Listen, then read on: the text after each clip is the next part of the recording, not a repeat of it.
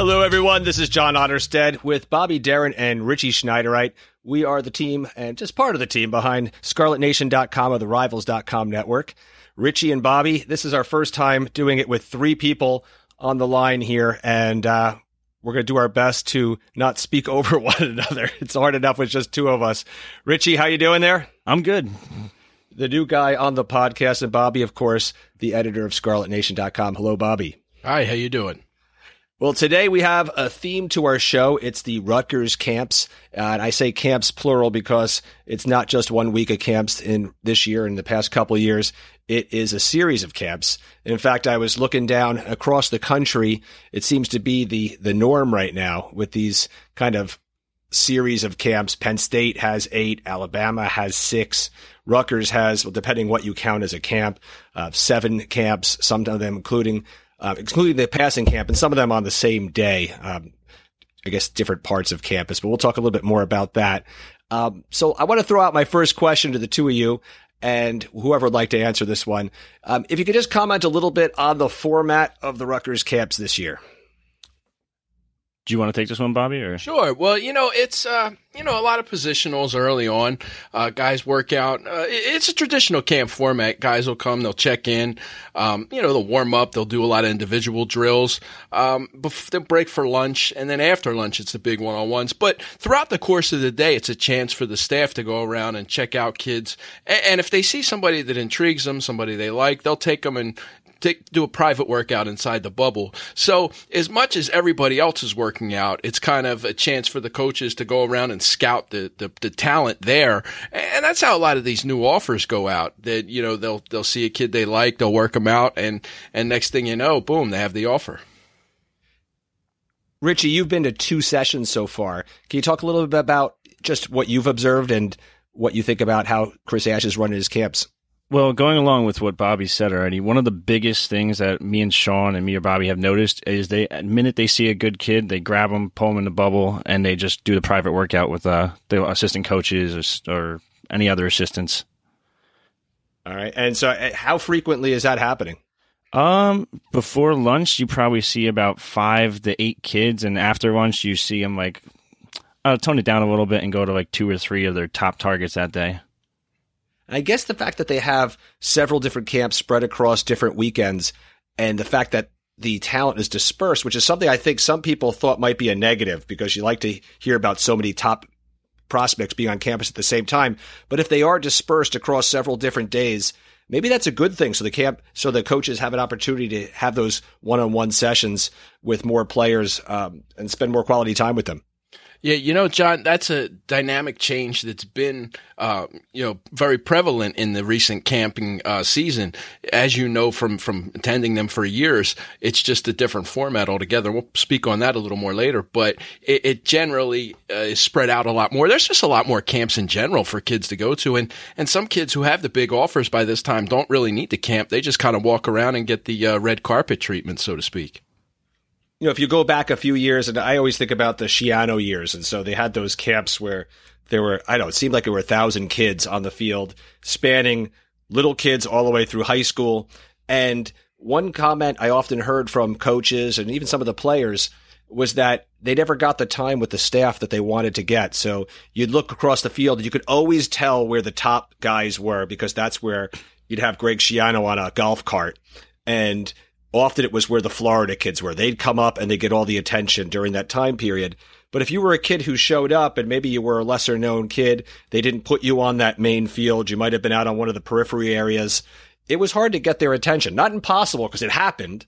You know, if you really looked the part, they would find a way to get to you. But uh, if you were somebody who was unknown heading into the camp, it was difficult. Bobby, did you notice that? Yes, and it's funny you bring that up. I wanted to uh, bring bring up a topic to show you how much it's changed. I think uh, you remember we were there one year, and um, they were work out a lot of Florida kids together. They used to put black jerseys on them.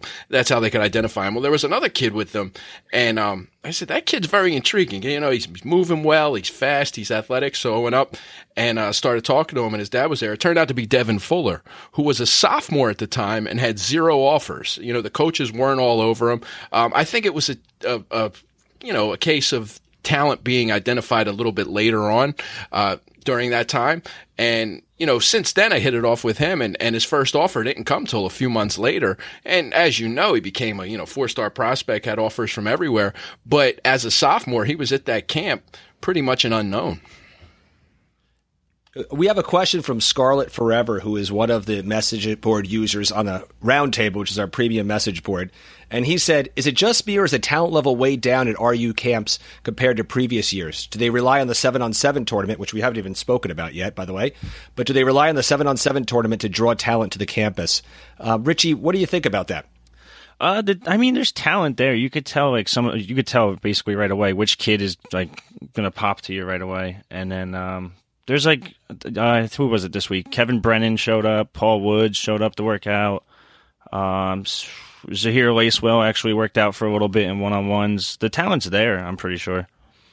It's just spread out a little bit more. Yeah, there's just so many kids to these camps. I think they had numbers going up to 700 this past weekend.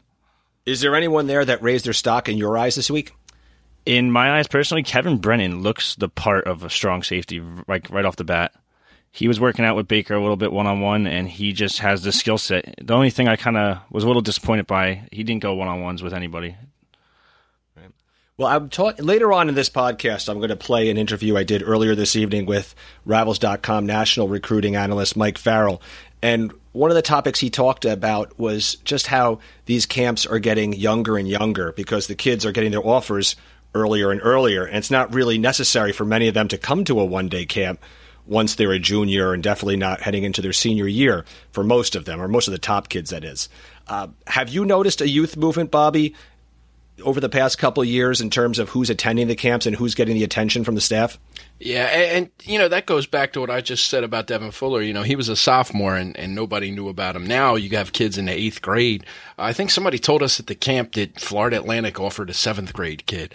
I wouldn't even know how to scout seventh grade. You know, it just seems a little strange. But anyway, um, you really are seeing um, uh, offers go out way earlier. Um, and, and it's really just a chance for staffs to get their foot in the door. Kids are committing earlier. You're seeing these earlier signing periods. Everything is just getting artificially pushed up. So to get it to get in with some of these prospects, you have to give out early offers, even if you know that prospect doesn't amount to a four star kid. Just to get your foot in the door, sometimes you have to offer when all these other regional schools that you're competing with also send out offers. Bobby, is there anybody that you have in mind that's really made a name for themselves on the camp circuit, either at the Rivals Camp Series that we attended a few weeks back or the Rutgers Camp? Hmm. Uh, I think I'm going to defer till after this week to say that one because this week is going to be a lot more talent there. Um, the rivals camp was kind of a bunch of guys that we knew, um, you know, who they were. So it, it, wasn't like a guy that I spotted, you know, in years past, like a Devin Fuller that we spotted. I think that's a case of some kids really just, um, you know, making a name for themselves earlier uh, as opposed to later. And this one's going out to the two of you, whoever wants to grab it. Obviously, Rutgers coming off a down season. They have to find a way to identify and get commitments from players how do camps like this play into that relative to other programs out there, some of those top programs whose names might sell themselves? Do you see this as being a more necessary component to Rutgers' overall recruiting strategy? Well, I think it is definitely necessary because, you know, Ohio State camps you have to go there to solidify your offer sometimes, not just earn an offer. But Ohio State was, you know, former national champion, so they can afford to do that. Rutgers has to kind of find those diamonds in the rough at these camps, as you saw last year with Jayon Duggan. Um, you know, more offers have gone out this year. A guy like Deion Jennings, you know, Jordan Mosley last week. So they're trying to identify that talent and and find some guys for this class. You know, only three commits. It, it's time to get the ball rolling. Well, let's talk about one of those commits because Zahir Lacewell, who was at the camp, if I remember correctly, he committed yesterday to the Scarlet Knights. Richie, can you tell me a little bit about him? Overall, athletic freak right off the bat. He um, he did pretty well in the one-on-one drills as a wide receiver, but me and Bobby and everyone else there pretty much just all agreed that he his future is at linebacker. He looks the part. Put a couple pounds on him, and he'll do the job. Can you tell me a little bit about his recruiting story so far? And first of all, just let's go back a little bit. Where is he from? Uh, what type of program does he play for? And how did he get to this point where he commits to Rutgers? Uh, Lacewell kind of started out. I didn't. He didn't have many offers to be honest. From what I looked at, He um his tape's pretty explosive. I honestly, me and Bobby were debating this before. Actually, Bobby has him as a top ten player in New Jersey, if I recall. I probably put him at number five in Jersey. I have him a little bit lower, at like number like nine, ten. But uh, he doesn't have many offers. But his tape speaks for itself. He's fast, he's quick, and he just plays that linebacker role perfectly. And he's from an area that's been pretty good to Rutgers over the past few years. Yeah, having Tim Barrow, having Lacewell, and now grad transfer running back Gus Edwards. It's I was talking to the coach the other day. He actually um, speaks very highly of Rutgers, and especially Coach uh, Coach Bush. All right. Well, looking spanning the message boards a little bit more, I see a post by R.U. Bird, and he's asking about the football captains. And Bobby responded to that. Bobby, I'm just going to read your response and then turn it over to you and see if you can comment a little bit more on it. So here's what you said. For football, Dorian Miller, Damon Mitchell on offense. On defense, you'd say Sebastian Joseph is the only lock. If the staff opts to go on more than one captain on defense, I'd say it could be a race between Darnell Davis, Deonte Roberts, and Saquan Hampton. Bobby, reflecting on what you said there, is there anything else you'd like to add to that? Uh, you know, it's not a class that's laden uh, with seniors. So you might find that fourth year junior like a Saquan Hampton or, or a true junior like Deonte Roberts, who Chris Ash has spoken very, very highly of this year. They could step into that role. And, you know, I've seen years where there's only a handful of captains and there's, you know, a couple more other years. Uh, it's just a product of, uh, of what uh, Chris Ash feels like is best for the team. Um, and like I said, it's not a, a, class that's really heavy in seniors. Uh, Damon Mitchell will probably get a captain's role, and he just got here in uh, January. So, you know, that speaks to some of the youth on both sides of the ball, which is promising as well.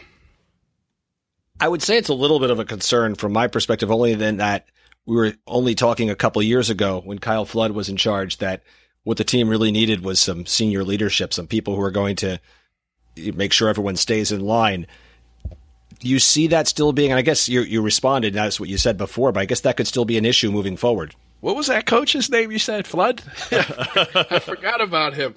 Um, no, but I think one of his problems was he relied on the senior senior leadership too much in the beginning. That first year he came in, that defense was practically all seniors.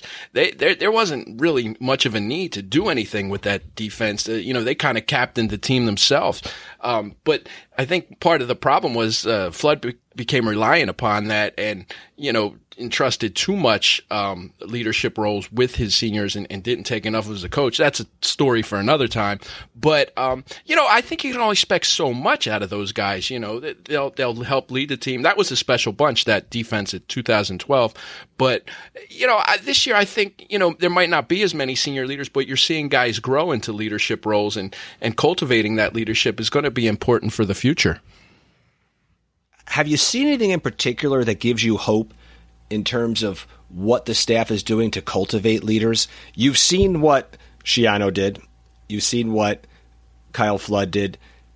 Is there any type of different rituals, processes, uh, anything going on within the program that makes you say, hey, they're moving in the right direction?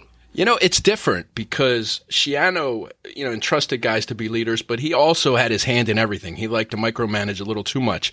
Then you had Kyle Flood, who just kind of took a hands off approach, so to speak, and, and let these guys kind of manage themselves. Now you have Chris Ash taking a different approach in his Champions Club he's established. It's, you know, rewards for the players. He does the knighting with the black stripe. So he's taken an entirely different approach to leadership. I, you know, it's a little too early to see if his master plan really works out, but it, is indeed different. And I think that reward and that competition is something new. Everything's a competition with this team. So, you know, the, the belief on that is that it'll make guys better. So, um, you know, like I said, it remains to be seen how it's going to turn out. But so far, it's, it's, it's looking different than what I've seen in the past two regimes. Yeah, I recall watching the Snapchat videos last year, and the fans on the message board enjoyed doing that too, because those were those little peeks into the day and the day to day practices, the rituals that showed that it was a, it was a competitive atmosphere, but it was also a fun atmosphere. Yeah, and I think that's one of the things that, that is starting to excite fans about it. You're getting that inside look at that competition. The players like it too. I mean, you know, they have competition for just about everything. And, you know, being an athlete at that level, you know, who really doesn't like to compete? So uh, I think it's a good thing for the program. Well, I'm going to ask you guys to look into your crystal ball a little bit at this upcoming fall camp. And Bobby, you've seen many of them in years past. A user on the message board name, oh my gosh, I'm going to kill this name, Jay Basterica he said, How do you think the 2017 fall camp will differ from last year in terms of expectations, player leadership, coaching attitude? So just heading right into this fall camp, do you see anything just right off the bat that's going to be new, improved, different? Not only under Chris Ash, but obviously under new offensive coordinator Jerry Kill. Yeah, you know, I, you hit the nail on the head right there. This is every year it's a new offensive coordinator, and there's never been one with the resume that Jerry Kill has. So I'm interested to see what he does with the offense. He has more weapons than Drew Mehringer had last year, so uh, it, it'll be curious to see how how he tailors the offense. I think this is uh, one of the camps I'm really looking forward to see what the offense looks like because you have a former Big Ten Coach of the Year uh, manning the offense. You know, so he's he should do well in that role, and, and especially compared to some of his predecessors. I guess also just when you talk about the leadership and the coaching, one year in, they have more experience. There's a, a, little bit of a sense of here's what we do in the program. Here's how we're going to do it moving forward. You would think that the players, there isn't that same learning curve that they had in the past. And some of the things that were brand new to them last year are going to be second nature, obviously, except for the offense, which will be changing yet again. But you, that has to be something that they're going to lean on this year, that, that familiarity, and it's going to be something that they'll be able to build upon. You would think. I mean, you know, the continuity is there, the familiarization is there. Uh, you have guys more acclimated to their roles, and you have more playmakers. Let's face it. You know, an offense is only good as, as your best playmakers, and and last year there was virtually none out there after Janarion Grant got hurt. So that's going to be a big difference. Richie, I know this was your first time on the podcast, and we kind of leaned a little bit more on Bobby. So I'm going to end the sequence with the two of you by throwing a big question at you. I did not prepare you for this one. Okay. But if you're looking into your crystal ball, how do you see recruiting finishing up for Rutgers in the, I guess, in the spring season and heading into the fall? Uh, one thing I've been telling Bobby ever since the start of this class, it's going to be majority out of state kids. It's just, I don't know what it is with the vibe of New Jersey kids. It just doesn't seem like they're interested but it's going they're hitting New York pretty hard. They're hitting California pretty hard. There's I actually just posted on the message board about 10 minutes ago about a Indiana defensive end that's coming to visit. They're hitting up Ohio. They're hitting up every state possible to find talent. And possibly not a bad idea this year considering New Jersey is not as strong as it's been in some of the other recent years, correct? Yeah, 100%. All right. Well, gentlemen, I want to thank the two of you for coming on. And I'm going to close out today's podcast by just going to Mike Farrell. He is our national recruiting analyst for rivals.com. I called him earlier today and just asked him some of the same questions I asked the two of you. And I just want to get his sense on where he sees these camps, these uh, the school camps going nationally, and also how it pertains to Rutgers. And I thought he had some pretty good insight into the Scarlet Knights. So with no further ado, Mike Farrell. Mike Farrell, thank you so much for joining us on the podcast today. I just have a few quick questions for you. This is our camp episode. We're just talking about the Rutgers camps and camps around the country, dipping into some combine talk and things of that nature.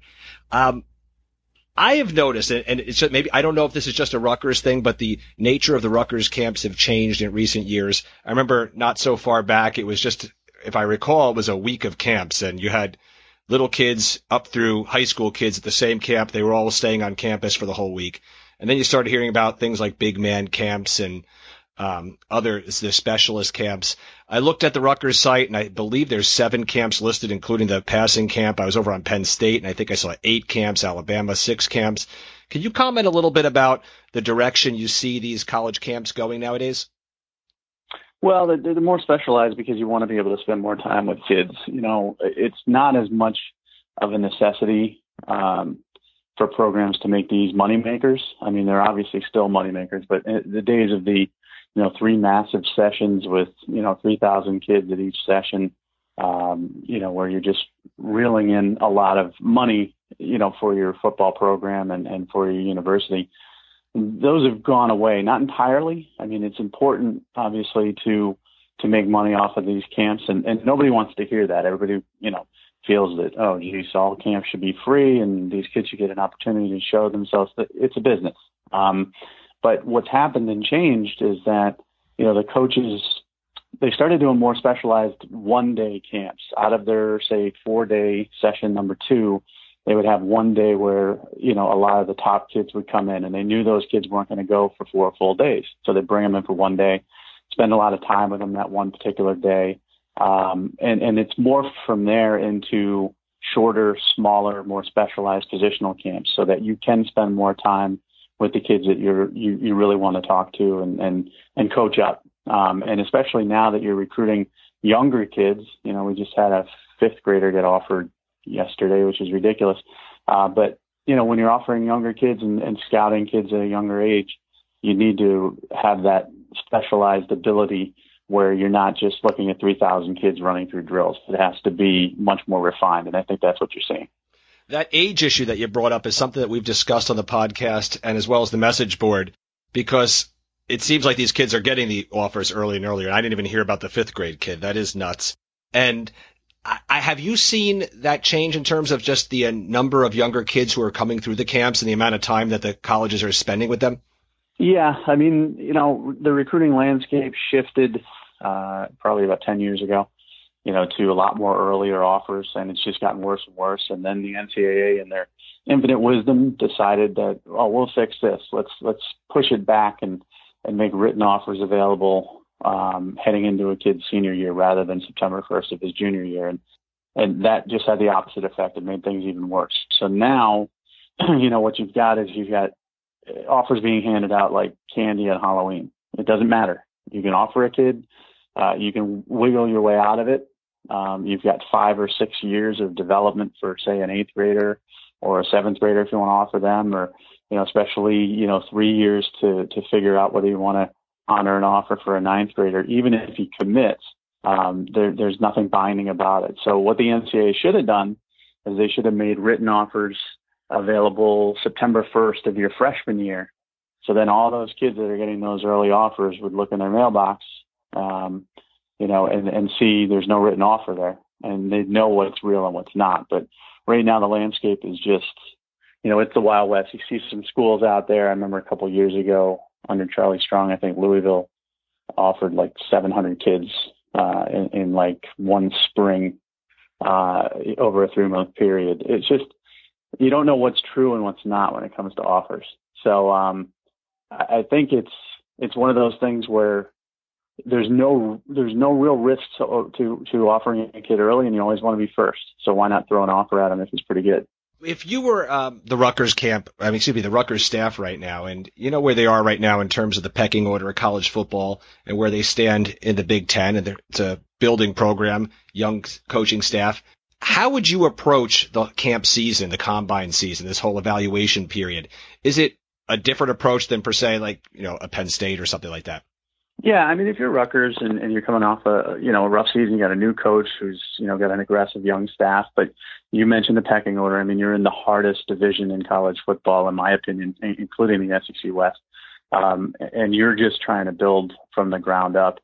I, I think you have to you have to be smart. You know, you, you have to obviously offer, you know, the in-state kids that, that have 40 offers and you have to offer some of those kids in Big Ten country or in Maryland or some of the states that you recruit well. Um, you have to, you know, try to stay in there with the big name kids with, with multiple offers, but you really have to do a great job scouting. Um, you have to find kids that maybe are under the radar. Maybe find some kids that develop um, and emerge during their senior year, and that changes your strategy. You know, you, you want to get your offers out early. You want to fill up your class early if you can, so that you're not scrambling by the end of the process. But the way to find those guys, um, you know, is to be patient and wait. So it's a very difficult process for for Coach Ash and, and his staff, I think, because you know, Penn State has to be a little bit more picky. They're they're the reigning Big Ten champs. Ohio State and Michigan have always had to be uh, very picky about who they offer. Um, I think Rutgers has to be picky in a different way. I think they have to find some kids that maybe are under the radar and other other schools aren't ready to go on and and develop those guys. And you know, it's not really much different from when Schiano took over. Um, you know, he had the Florida ties, you know, which was a little different, but you know, you, you find some diamonds in the rough. You, you hope to find a Mohamed Sanu that you know a lot of people are overlooking and turns out to be a star for you. I, I see that being a big opportunity for these camps. Perhaps in Ohio State and Penn State doesn't have to really mine the talent there as much as Rutgers does. But if Rutgers really does their homework and spends the time with the players, they might find that next Mohamed Sanu.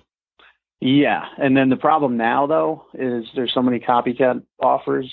You know, the the, the next Mohamed Sanu could be offered, and then you know uh, by the end of the process he could have 15 more offers. Um, and I don't think that was the case when he came out. I, I know he had other offers, but uh, I think nowadays you see much more copycat offers going out there, much many more copycat offers. Now the good thing is you've got the early signing period, um, and I think that's a good thing for Rutgers.